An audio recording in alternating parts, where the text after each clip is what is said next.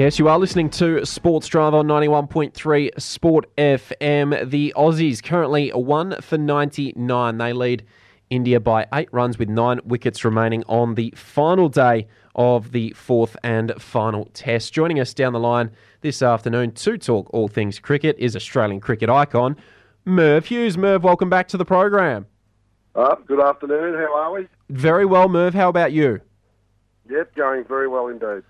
Good to hear. Now, the Aussies, uh, they've just gone to one for one hundred and five. Uh, how have you seen this this fourth and final test? I, I guess uh, we, you know, sort of had an idea of, of what to expect, but it looks as though we're going to reach a draw, um, barring a, a miracle, and we've seen a very flat deck. So what are your thoughts on this on this fourth test that we've seen so far? Um, yeah, I wouldn't be saying that yet. Things tend to happen in a hurry in India if they start to happen, but Um, you would think with that first inning score of four hundred eighty, um, two of your top six get hundreds. Usman Khawaja was fantastic with his one hundred eighty, and Cameron Green, um, you know, he was outstanding, wasn't he? one hundred fourteen, and then that late order partnership with Nathan Lyon and Todd Murphy uh, to get the Australians to four hundred eighty, and then mate, India showed what a fantastic wicket it was. Didn't they? They had um, two century makers in their their top four, so Virat Kohli and and Gill um, played very well, and they just had really good scores throughout. But I thought the Australians hung in there. And then the start of the day, um, Khawaja not right to bat last night, and Kuhnemann went out and opened. He got out early this morning, which could be said was a pretty ordinary decision by the umpire, and they didn't review it. But um, Travis Head has been fantastic, sixty-four not out at the moment. And Marcus Labuschagne has, has been um, good too, and, and he probably needs to... to bat today uh, and get a good score. Um, he hasn't really done that much um, over there, but uh, certainly he's doing very well at the moment. What's the latest on Usman Khawaja? If, you know, the Aussies, if wickets do start to fall today, could we would we see him back out there? Yeah, my understanding is he was right to bat because he didn't field last night uh, or yesterday. He went off the field for an extended time. He wasn't allowed to open the batting, so uh, Kuhnemann opened. But my understanding is that Um, if wickets fall, um, he, he can, can bat. So, uh, yeah, my understanding is he's, he's okay. Okay, that's uh, that's good news because, I mean, yeah. like you mentioned, at one eighty, he was he was superb in that opening innings. Um, he, he faced four hundred twenty-two balls, as you mentioned as well. The partnership alongside Cam Green was, was fantastic. Talk to us about Usman Khawaja and just his unbelievable ability to Um, produce these great scores week in, week out. And from where he was only a couple of years ago, it's been such a great turnaround. Yeah, he's been exceptional, hasn't he? He came back in for, for the test against England and did really well. And um, he's just taken all before him. He's, um, he scored runs through, throughout this series. Um, in, the, in the last test, he, he was a top scorer in, in Australia's first innings and did well. And here he gets one hundred eighty and Um, he's going very well indeed. There's no doubt about that. Um, and, and the big thing and the big positive for Australia is with the uncertainty where David Warner's at. Not sure whether um, he'll be back for England or not. Um, fitness-wise is one thing, but because of the lack of cricket, um, Travis Head is, is making uh, the selectors' job a, a bit of a headache to, to try and fit um, uh, Warner back in. So it'll be interesting to see what they do. But Travis Head has been exceptional, as you said, Usman Khawaja the last year and a half for him. Um, he's he's been he's been fantastic. What about the bowling uh, that we saw across the weekend from the Aussies?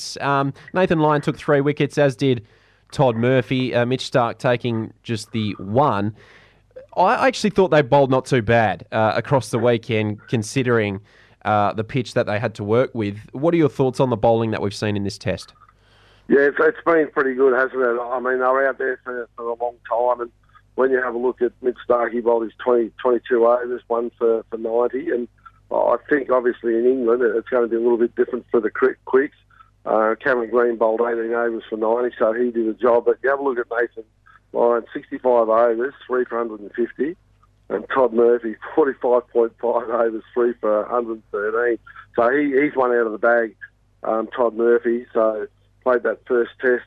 Um, seems like ages ago where he got his eight for, and, and he's been really, really good um, throughout. But Obviously, for Australia to do well, Nathan Lyon um, needs to needs to take wickets and our, and our fast bowlers. So whether it was Pat Cummins um, or, or Mitchell Starc, if they get a couple of wickets, we, we tend to get on top. But um, you know, they're, they're, the Indians have done really well to keep them out.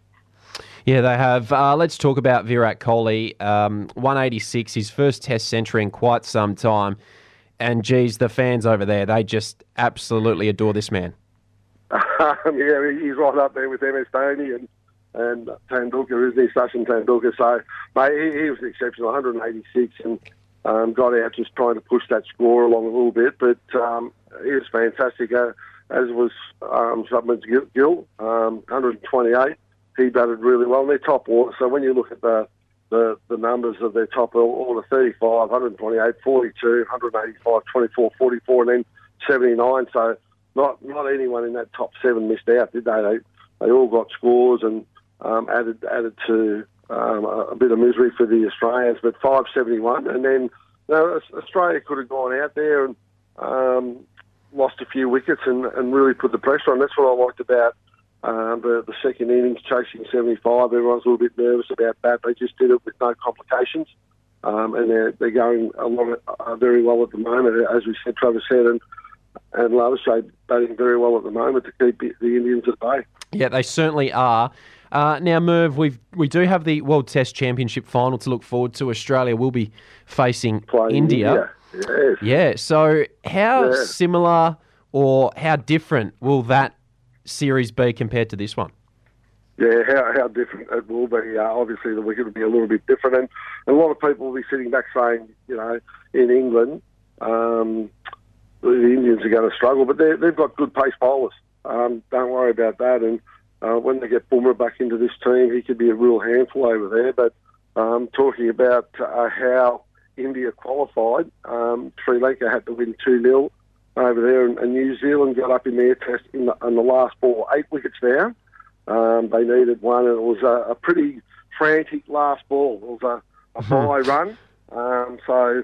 Uh, yeah, just stopped Sri Lanka from going through, and um, India um, go through. So, yeah, it's going to be an interesting one. It's going to be um, different conditions. And for mine, I reckon it's going to be a real test for where the two teams are at. Um, we're going to see Australia go back with that traditional three-seamers and, and the spinner.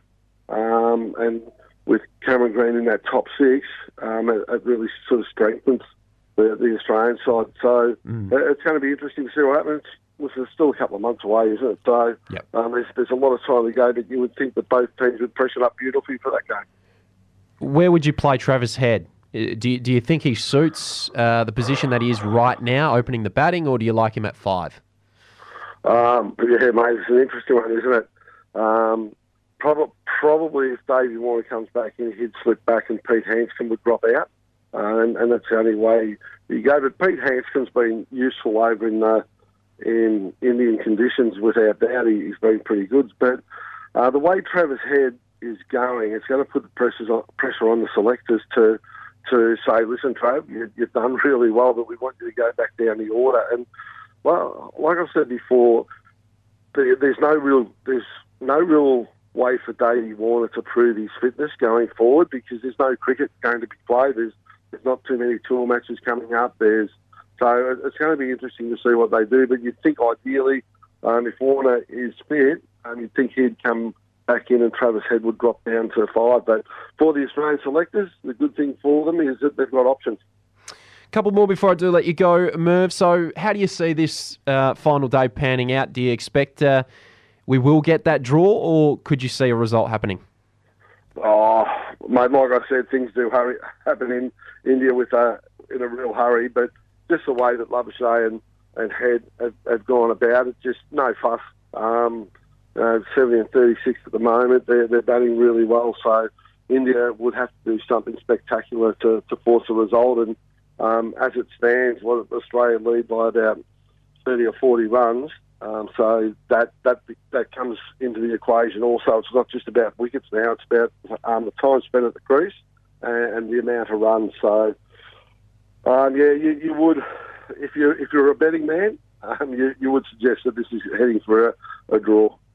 And uh, we've got a great Sheffield Shield matchup to look forward to tomorrow, the, the final game or the final set of games uh, of the season coming up. They kick off tomorrow. W A taking on Victoria here at the W A C A.